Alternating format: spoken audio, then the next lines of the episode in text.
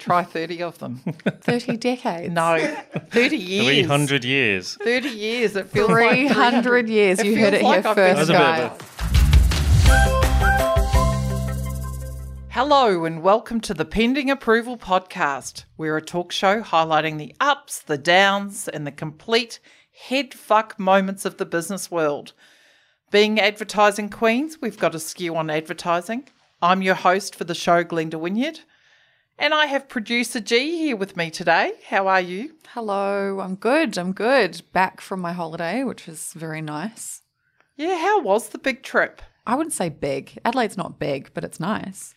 These days, G, any trip over a border is a big trip. Now, the subject of our podcast today is marketing, and our guest comes from the technology sector. That's an industry that never stops changing. Pat, you've got a lot of equipment here. I think you're going to find this interesting today. he sure is.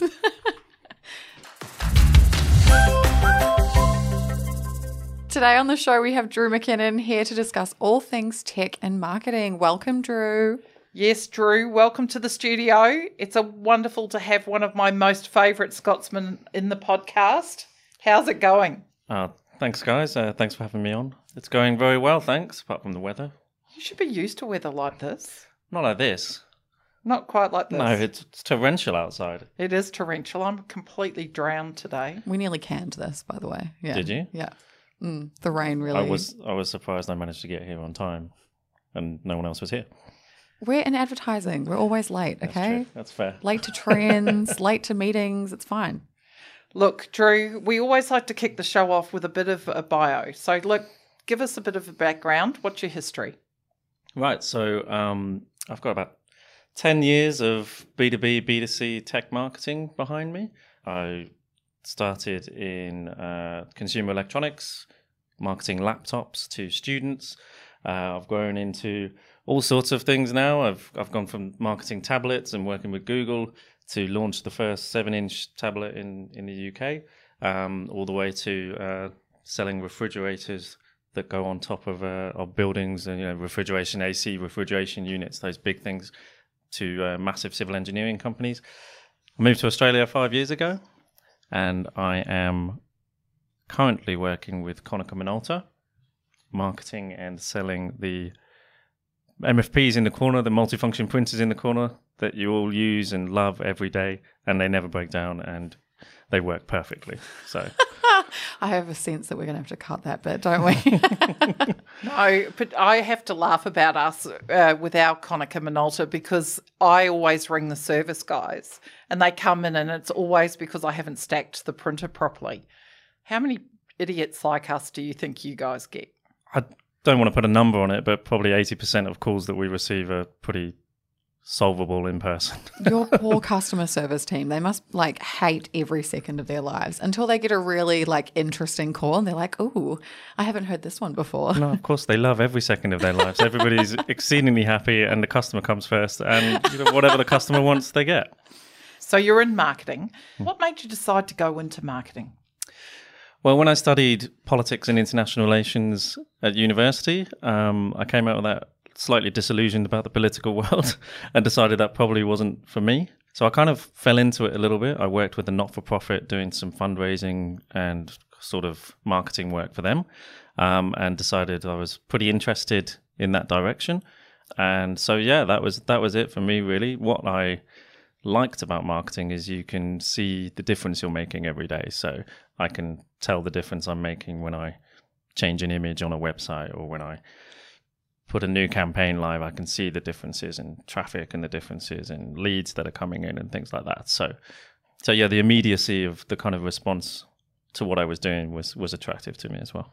Because that's the big difference between advertising and marketing. So I always look at it and I go, we come in at a very specific portion of the campaign, for, instance, where you're following it right from inception, or like product inception, almost right through to the end sale. Yeah. So it's quite incredible, really, the differences. Yeah, I mean, to be a, an effective marketer, you need to be able to do a little bit of everything, really, um, to be a good generalist marketer. So, you know, we contact people like you because you have the expertise that we we don't have the time to kind of get into the detail because we've got to go and talk to the product managers who are bringing a new product up that's going to be in the market two months later at the same time. So Don't make Yeah. us blush, Drew. Now, Drew, thinking about our audience, many are business owners. They kind of grapple with how to set up their companies and um, what you know way they should structure themselves. So, if you think about the marketing function, and and they're not really quite sure what it does. So, what does a marketer actually do? We are we obviously don't know. That's why we're asking the question. I'm sure your clients would be very happy to know you don't have a clue what they do. I love that question. What do marketers do? I've been getting it my whole career. What do you do? Do you just paint nice pictures and color them in? Do you go and have lunches with your agencies? And you say yes. And I say, yes, I do do all of that, but I also do some hard work as well.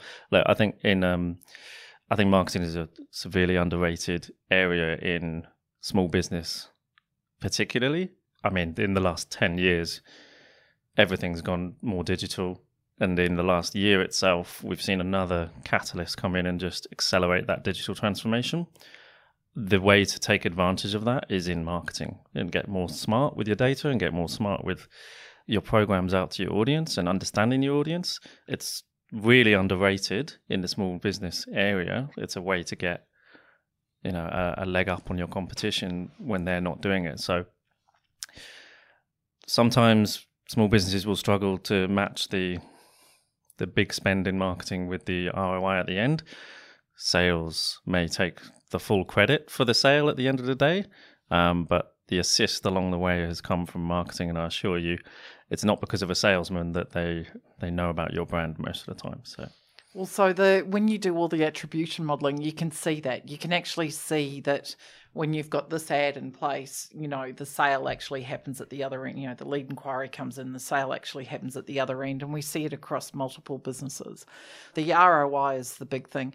The um, I read a very interesting article last year about uh, the C-suite and with big businesses and, and government and things like that and the and the big question being around the marketing director or the or the pres marketing you know president of marketing what the uh, return on investment was so that marketing return on investment the focus in there was really huge and being able to quantify it now is signif- is a significant area isn't it yeah, and it's the area that most businesses struggle most with. Most marketing departments find hardest. I work in a traditional industry at the moment, and I have done pretty much my entire career actually. What's happened in the last 20 years is um, the digital smarts are there to make that happen, to make that ROI possible. But the data and the will willingness and the willingness of the company to, you know, adopt those those technologies and change the way they do things has to be there, and the behavior changes have to go with it. I think I've probably worked in one company that's done it really, really well, and that was Daikin in the UK. What they did with their sales team was they said if your previous interaction with your customer is not in CRM and how you acquired that lead in the first place is not in CRM, we're not going to give you any commission for that sale.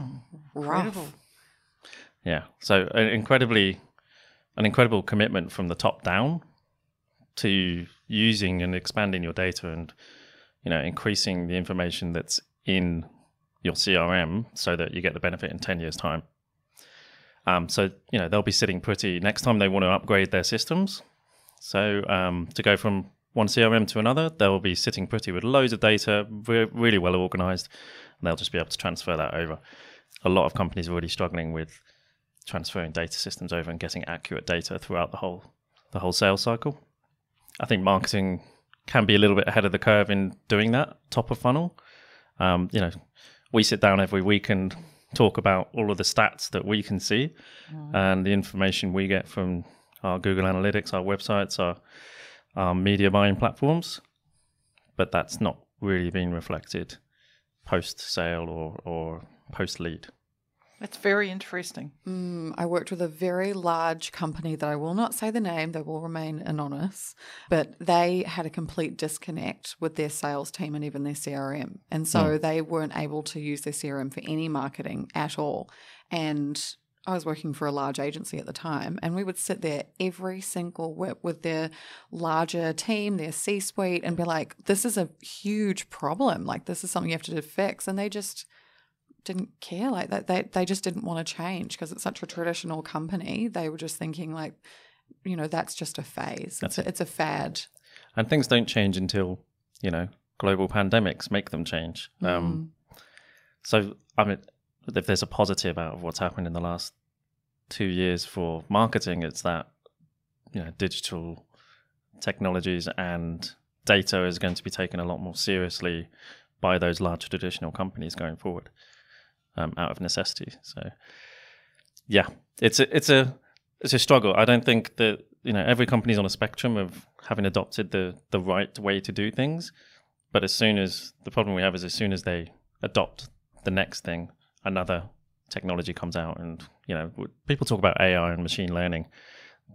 I don't think they have a clue what that's going to do to their whole sales process when it comes down comes out and becomes you know a bit more um, when it reaches a saturation point in the market. It's going to be be an absolute paradigm change for them. yeah it's going to tear everything up Yeah. every single rule book that they have is going to absolutely shred it Absolutely. I'll be retired by then. Now, Drew, we all um, get to observe uh, different brands from afar. You know, like all sorts of different campaigns that are out in the marketplace and things like that. Is there ever a campaign that you've seen over your career that you've gone, oh my God, I wish I was part of that? Oh, loads. I don't. So I'm from a B2C background, going into B2B. I, I look back at B2C marketing a bit enviously. Um, you know, I was involved in some pretty fun campaigns when I was uh, marketing laptops, etc. And and you know, marketing printers can be a little bit less edgy. Let's put it that way. Recently, I mean, the most recent campaigns I've really, really liked it. All of the travel industry has really stepped up in the last kind of two months as Australians are going back to traveling around Australia and maybe even New Zealand if you're lucky enough to get on a flight. The the adverts coming out of that industry at the minute are pretty amazing. Um, the one that um, Travel Australia did just before before the lockdown happened, which I think was with Kylie Minogue and mm. all of your famous celebrities singing. I can't remember the song, but a very funny song. That kind of marketing is fantastic, and Australia does a really good. The Australian travel industry does a really good job of skirting that line between humour and offence very, very well, and I, I mm-hmm. find that I find that excellent, and I, I that that really appeals to me. I'd love to be able to uh, run some of those some of those campaigns. I think someone else that does that really well is Meat and Livestock Australia, like with their lamb ads. Yeah. Always. It's always that kind of fine line between are we offensive? Are we making fun of the vegans? Like, you know, how are we how are we running this? And I think they do a great job. There was that one with the big wall. Yeah, when they was knock excellent, through the yeah. wall. Yeah, that was great. Yeah, fantastic. So yeah, those are the most recent ones I can think of. Where obviously uh, my the advertising I'm picking up at the minute is very Australian centric. Yeah. but uh, I, I like the way that Australian brands are skirt that line. So you've referred to the campaigns that you've worked in uh, for business to consumer. Hmm. Which campaign were you involved with that you enjoyed working on the most?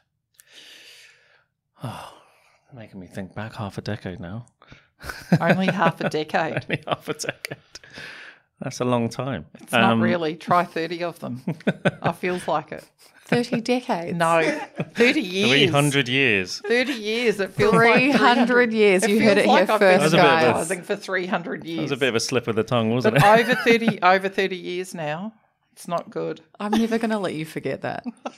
Every time you It say, feels like 300 every time you say, "Oh, Richard and I are some of the oldest people in the office," I'll be like, "Yeah, 300 years old." Yeah, it feels like it.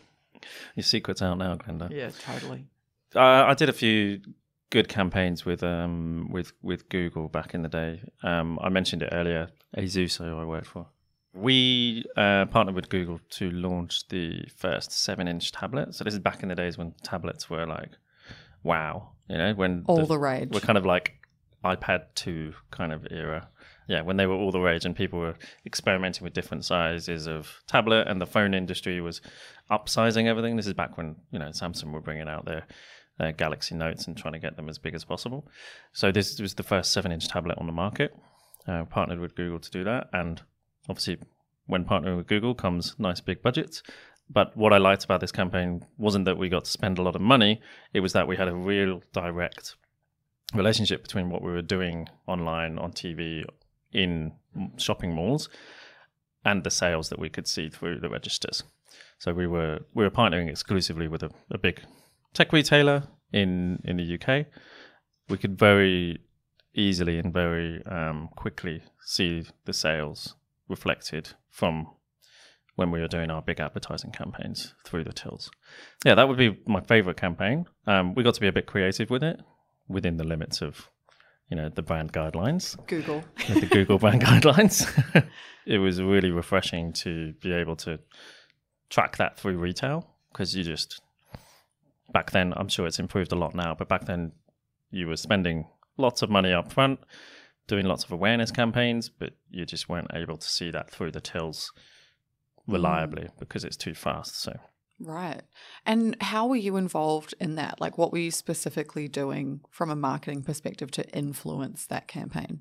yeah, so I was in charge of all the um, the mall based and the in store POS. Hmm. So building the POS out, creating that with the creative agency, building the the, the wider campaign uh, with them and how it's reflected in the shopping malls, doing the experiential stuff on the floor as well. So we got to build out a nice experiential uh, with a couple of agencies in the UK. It was totally unrelated to tablets, really, but where we got to.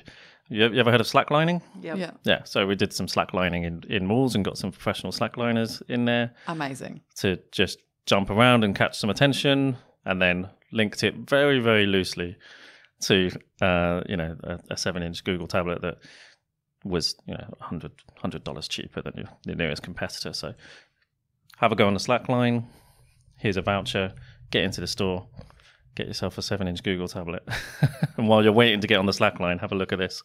And it, it's amazing that it works, but it does. Need a line into the internet? We've got you. Yeah, something like that. I can't remember what the exact line was, but um, I think it was about flexibility actually. And I love doing the things whole on the go. experiential. I feel like, especially during COVID, I miss experiences so much. That like direct, literally touch, feel, see, smell, Mm. anything you can kind of do with your senses with an audience or with a customer or a consumer. That's really missing at the moment. And I feel Yeah. like, well, I've I've got an events background, right? So obviously I'm biased, but I would love to be able to have those one-on-one connections with people again. And you know, working with that big um, tech company that I was with for a long time, we used to do random things all the time. You just go out in public and do some random shit and hope that it sticks with people. And yeah, but you know, you can't do that anymore because safety and all that kind of thing. But I feel like it's a real something that's really missing from marketing at the moment.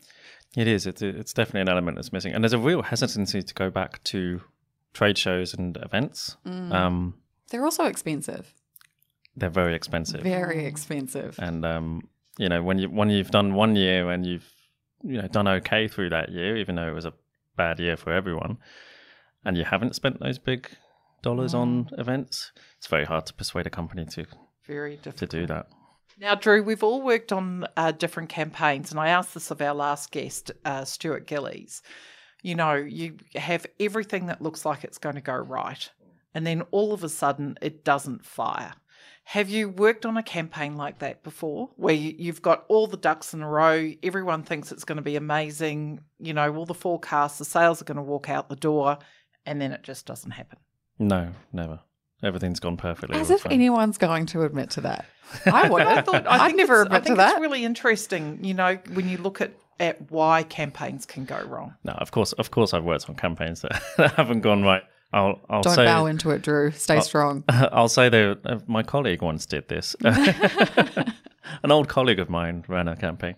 No, look, there's you never know what's going to happen until it hits the market, and I'd, I'd say the campaigns where this, where I've experienced this happening, are more towards the traditional side of media um, and advertising, where there's larger spends and probably less likely to happen nowadays because you can make changes on the fly a lot easier nowadays. But where there's been big spends in traditional media, maybe when I first started in the, in the industry, where it was hard to pull things and change things, yeah, sometimes you, you I haven't seen a satisfactory result for the spend. And but that's the best thing about marketing nowadays and digital marketing is if you get it wrong, it's very easy and very quick to change it and update things and and tweak them and test what's going wrong and identify what's where the weakness is.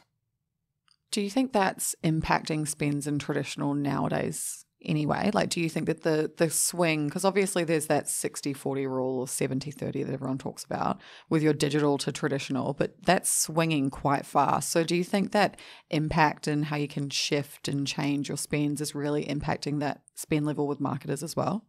Yeah, massively. It has to. I mean, you have to go where you can see the results. And part of a marketer's job is to be an evangelist for that traditional media as well, because we know it plays that part in the awareness and the, the top of funnel, and it does drive some results when in the right circumstance. It's got its place, but it's really hard to fight that battle, and it's becoming increasingly hard to fight that battle when you've got you know channels that provide immediate transparency to what's going on.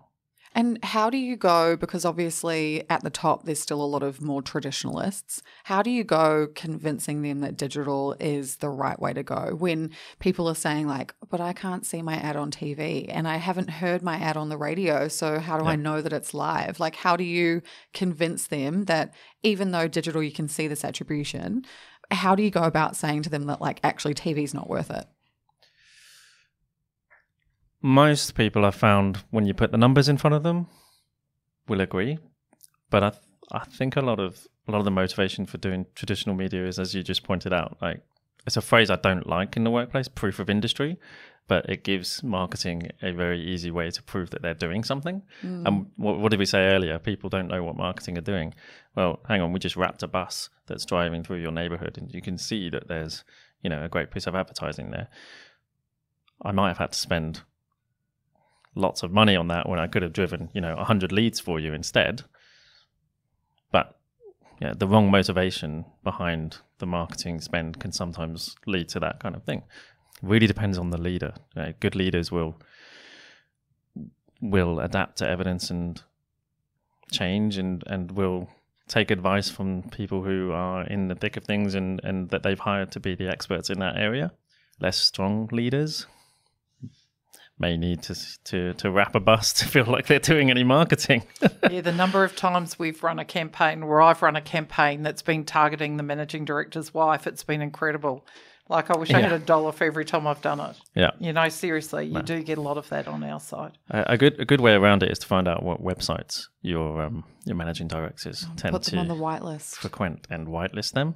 Yeah, that's that's a good way to get around it. At least they're at least they're seeing it, and you are, mm. you know, nine times out of ten, your MD is is going to be someone you want to target anyway. Yeah, that that can be a good way around it. But yeah, it is a difficult battle sometimes to pull that that traditional view towards digital, but it's getting easier. Yeah, every year gets easier. And I hate to talk about the pandemic because everybody talks about it a bit too much, but last year it got 10 times easier to do because it just took everything out of the equation. Mm, yeah, no one's on buses, no one's doing public transport, there's none That's of it. that. Yeah. Except for TV. Like TV just went crazy. Mm. For a while there, it just had, couldn't get any advertising on it. And then all of a sudden, it just went through the roof. And yeah. you just couldn't buy TV for the love of God. I imagine it was mostly on demand as well, though. It was no, no, all traditional. Broadcast television just went crazy because broadcast TV, mm. main channel, peak, is yeah, still okay. your number one awareness driver. And because everybody had it on in the background waiting for the, the, COVID numbers and for Gladys to get up and tell us what was going on. Uh, well, the, the, the relationship with TV or video has increased considerably, even mm. before COVID. So people just have more ways of accessing it now. And that's what you've got to think. You've got to just start thinking. And it has always been a layered kind of uh, process that you've got to go through. You have to layer media to get a great campaign, and um, it's just another example of what you need need to do there. But you're talking about 2020. You know that was such a challenging year for so many people, yeah. and a large proportion of your business is actually marketing printers. You think about New South Wales alone, 39% of the office population basically moved to working from home. Now that's a significant number. It's a massive, massive. I'm volume. actually surprised it wasn't more than that. Yeah, it, that seems it was low. Up, it got up to sixty percent at one stage, but it averaged out at thirty nine percent overall. Mm. So when you think about that, what are some of the challenges that you've had to face? Like as offices closed and then people moved to working from home, What's actually going to happen in the future? Do you think? Where, where does that take you as an organisation? Because it's you've got a very interesting kind of dilemma there, haven't you? Yeah, it is a dilemma, and you're quite right. The bread and butter of our of our customers and um, of our users is office based. So large offices or small offices. Everybody needs an A3 printer or a photocopier or a scanner in the corner. I snuck back to work because I lost mine. I, I love my printer, so I, I had to sneak back into work to, to make sure I could still print. and you're struggling now. you're struggling no, I've got my She's not struggling. My, my printer works for me. It loves me. it's been difficult for a little while for the printing industry, though. So we have this term, and I don't know if you should keep this in, but we have this term in the printer industry which is called the the paper cliff, and it's this theory that people are going to stop printing and just start using PDFs for everything, and you know, digital signatures and and all of that.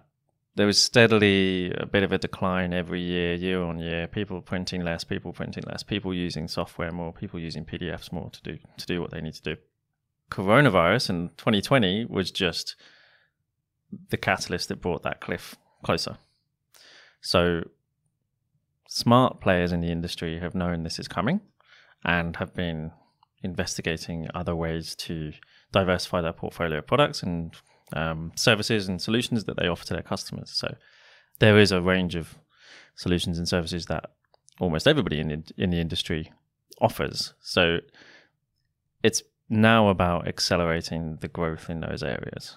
And that's what the focus needs to be for traditional industries, no matter whether it's printing or anything else. The focus needs to be on diversification and accelerating growth in new areas of business. Um, in order to, you know, printing's not going anywhere for a while. We've not quite had the cliff. You've just had a very steep downward, like a roller coaster. It's coming back up a little bit. We've had the drop. You know, people are going back to the office and people are printing, not in the volumes they used to, maybe, but you know, that's that steady decline is gonna gonna keep going. Uh, it's been a wake up call for everybody in the industry who hasn't Hasn't thought about it. hasn't thought about it enough or hasn't committed enough effort towards diversification. It's so funny that you say that too, because there are so many new competitors in the landscape that I find uh, are doing slightly different things, but they're all thinking of what's next. Like, how do we get over that paper cliff that you called it? So, is there anyone that you've identified that's kind of up and coming in the tech sector that you'd kind of be not concerned about, but you've noticed and you're really kind of keeping an eye on what they're doing? Oh, there's too many, isn't there? it's uh, that kind of that kind of question is really um, really difficult to answer because there's just so many startups and so many small businesses that are disrupting the tech space. So Australia's got a, a great example of a, a, tech disruptor in, in Atlassian that, that, that just absolutely ripped apart the, the kind of rulebook for their space and they've just exploded, right? And they're they're doing great acquisitions in in things like productivity tools and um, project management tools as well. So you see them everywhere now. But things like Canva as well that have just totally disrupted Adobe. And Adobe's now looking like a slow beast, right? Mm, well, it always has been, but that's I mean, in the Creative Suite side, maybe, yeah, but I'm sure some some Adobe advocates would disagree with you. but their model of charging you extortionate amounts of money to to do relatively simple creative changes, that, that's got to change and it's got to go out the window. So, in the tech space, the physical product space, I think it's the margins that are involved in the physical tech space are so small that companies are all going towards the software space and you, you have to and changing their models. I think the disruption that's going to come in the tech space is going to be changing pricing models. And lots of places now rely on a lease model for big pieces of tech in the office space. That's not going to happen anymore. It's going to be monthly contracts. It's going to go to a mobile kind of first pricing. Yeah, well, well, there's not one in the tech space that I can really that really jumps out, the trend from large to small is just happening everywhere. mm, You know, it's another element of that being able to grab share of voice that you couldn't grab through traditional media. So through social media, through digital marketing, a small team of people can build a great product and actually take on the big guys now. Um, and it feels like it's been like that way for a while.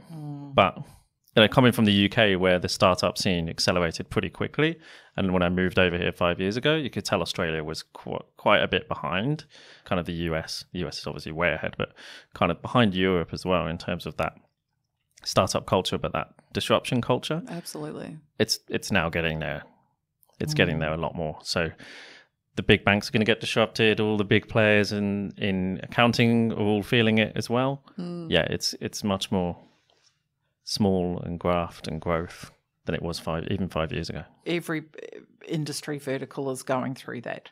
Like any anyone in businesses, and uh, we did a piece of research last year, towards the end of last year, and lots and lots of business owners came back and said we didn't, or management, we didn't, you know, we didn't really understand how quickly we needed to pivot. Yeah. And I think that need to pivot is something that you know people have learnt from last year. There's a is an absolute need for their business in order Yeah. to survive. Couldn't agree more. Um, I mean, I was just thinking of the electric car industry, and, and Australia's got the brakes on at the minute on that kind of thing, and it's just it's crazy that growth has kind of been halted in that area, and the demand is there. The consumer wants it, right? I want to buy an electric car. I've been looking for it at the minute. Just priced out. It's sixty thousand dollars for one that's that's worth having because of the government issues, the export issues, the energy issues, the scaling these things up should be a priority for a country like Australia and and for us as consumers as well. I'm not going to call Tesla small, but the small company or the lean company taking on the big the big old giants needs to happen. totally 100% with you. Look, one of the things that I wanted to ask, you know, we do all this research, and the, and often the number one medium most useful hmm. for lots of categories, including technology, but also retail, that kind of scenario, is the is the website. And yet, hmm. I often find the website has got one of the least amount of attention, really, that's paid to it properly. If if you get where I'm coming from. Is this a dig, Glenda? no, no, no, not a dig at yours at all. I'm just, I'm just asking you how how important is the website and as part of the marketing toolkit? It's the most important part of the marketing toolkit. It's it's your shop. It's your bricks and mortar store now. It's um whether you're whether you are actually e-commerce or not. It's the it's the place where ninety nine percent of people are going to find out more about your brand and more about your product and more about your service. So it's the most important part by far and away. Who actually controls the user experience on a website? Like, is it marketing or does sales have an input or is it often, you know, the product team? Um, it's marketing usually. Depends how big the company is, really. Um, you know, if you're in a luxury position where you can you can have a digital marketing team that has a UX person in it, fantastic. um, but usually, it's a bit of both: the user influencing what you're doing and marketing trying things out and testing things. So, really, the user should be telling us what the right experience is. And they do that through their behavior or through research and testing. But yeah, marketing needs to own that shop front, as I like to call it. Well, Drew, thank you so much for coming along today. No worries. We absolutely enjoyed having you here, and I think that uh, your willingness to share your knowledge about marketing will really help some of our listeners. So, thank you for that. Well, that's nice of you to say. I hope so. I I've got a hundred so. other things I could say, but We'll get you on again. Don't yeah, worry. okay. There's always time. We'll talk about golf. well, that will, I have to play first, and then we then I'll have something to talk about. I'm apparently a really good chipper, but I can't do anything else. So when we need to chip our way out of whatever the rough or whatever it's called, I'll, I'll, just be let there. you take that shot. You're obviously a very good chipper if you know what the rough is. No, I went for lessons. I know you all think this is hilarious, but I did. I went for lessons, but I got told I could chip and do nothing else. Did you go for one lesson and it was chipping? Yes. No, I went for multiple lessons. Okay. I actually, you'll laugh about this. I did an analysis for all the single women in the office on where they could find a partner, a potential partner. This isn't going in. No, seriously. and so I took a whole lot of, of the ladies uh, and we all went and let, got golf lessons so that they could find a potential partner. It failed, but that's Georgia, okay. did that happen? Well, I, I wasn't there, but it did happen. I can tell you that did it did happen. happen. When did this happen? This 1950? happened- No, I wasn't working in 1970 years ago. I'm Generation X, thank you. no, it happened uh, a la- uh, well at the beginning of last year, a couple of years ago, actually. And nobody found a partner? No, they did. One of them did. It was good. My husband and I took them. It was great. It was great. It was a bit of fun. One out of how many single ladies in the office? Well, that was four of us that went. Four single not bad. ladies. So I think we- 25% strike rate. 25%. I think that's better than Tinder. Thanks, Drew. Thanks for having me, guys. It's been an absolute pleasure and an honour. If you want to get in touch with GW, you can contact our very own Richard Turner. We'll put his link in our bio, or you can email her directly. We'll also have a link for Drew here. What do you want, Drew? LinkedIn, email? I'll give you my LinkedIn. Oh, Hit me up on LinkedIn. Oh my God. catch me on LinkedIn. Sorry, was that? I'm just going to say. I don't like LinkedIn at the moment. I think it's getting far too personal. Like the other day, it was my birthday, and people started sending me birthday messages. I was like, "What the hell? I don't no, I don't that like on that. LinkedIn." It's not personal if you never go on it, Glinda. I do go on it sometimes. okay, thanks for listening, everyone. Have a good one.